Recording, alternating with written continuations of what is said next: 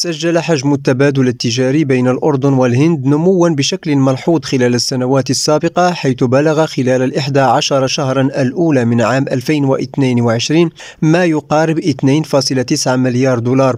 وقال حمدي الطباع رئيس جمعية رجال الأعمال الأردنيين في ندوة نظمتها السفارة الهندية في الأردن قال إن الهند تعتبر مستثمرا مهما في السوق الأردني وقد بلغ حجم الاستثمارات الهندية ما يتجاوز 1.3 مليار دولار تتركز في قطاع الألبسة والمنسوجات والفوسفات كما تحتل الهند بحسب الطباع المرتبة السابعة على مستوى الدول المستثمرة في بورصة عمان بحجم استثمارات بلغت 1.1 مليار دولار خلال العام المنصرم إلى جانب وجود العديد من الاستثمارات الهندية الناجحة لدى المملكة. في موضوع آخر أظهرت نتائج مسح القوى العاملة في فلسطين خلال عام 2022 التي نشرها الجهاز المركزي للإحصاء الفلسطيني. أظهرت أن معدل البطالة 15 سنة فما أكثر بلغ في عام 2022 حوالي 24% مقارنة مع 26.4% العام 2021 وبحسب التقرير فإن التفاوت لا يزال كبيرا في معدل البطالة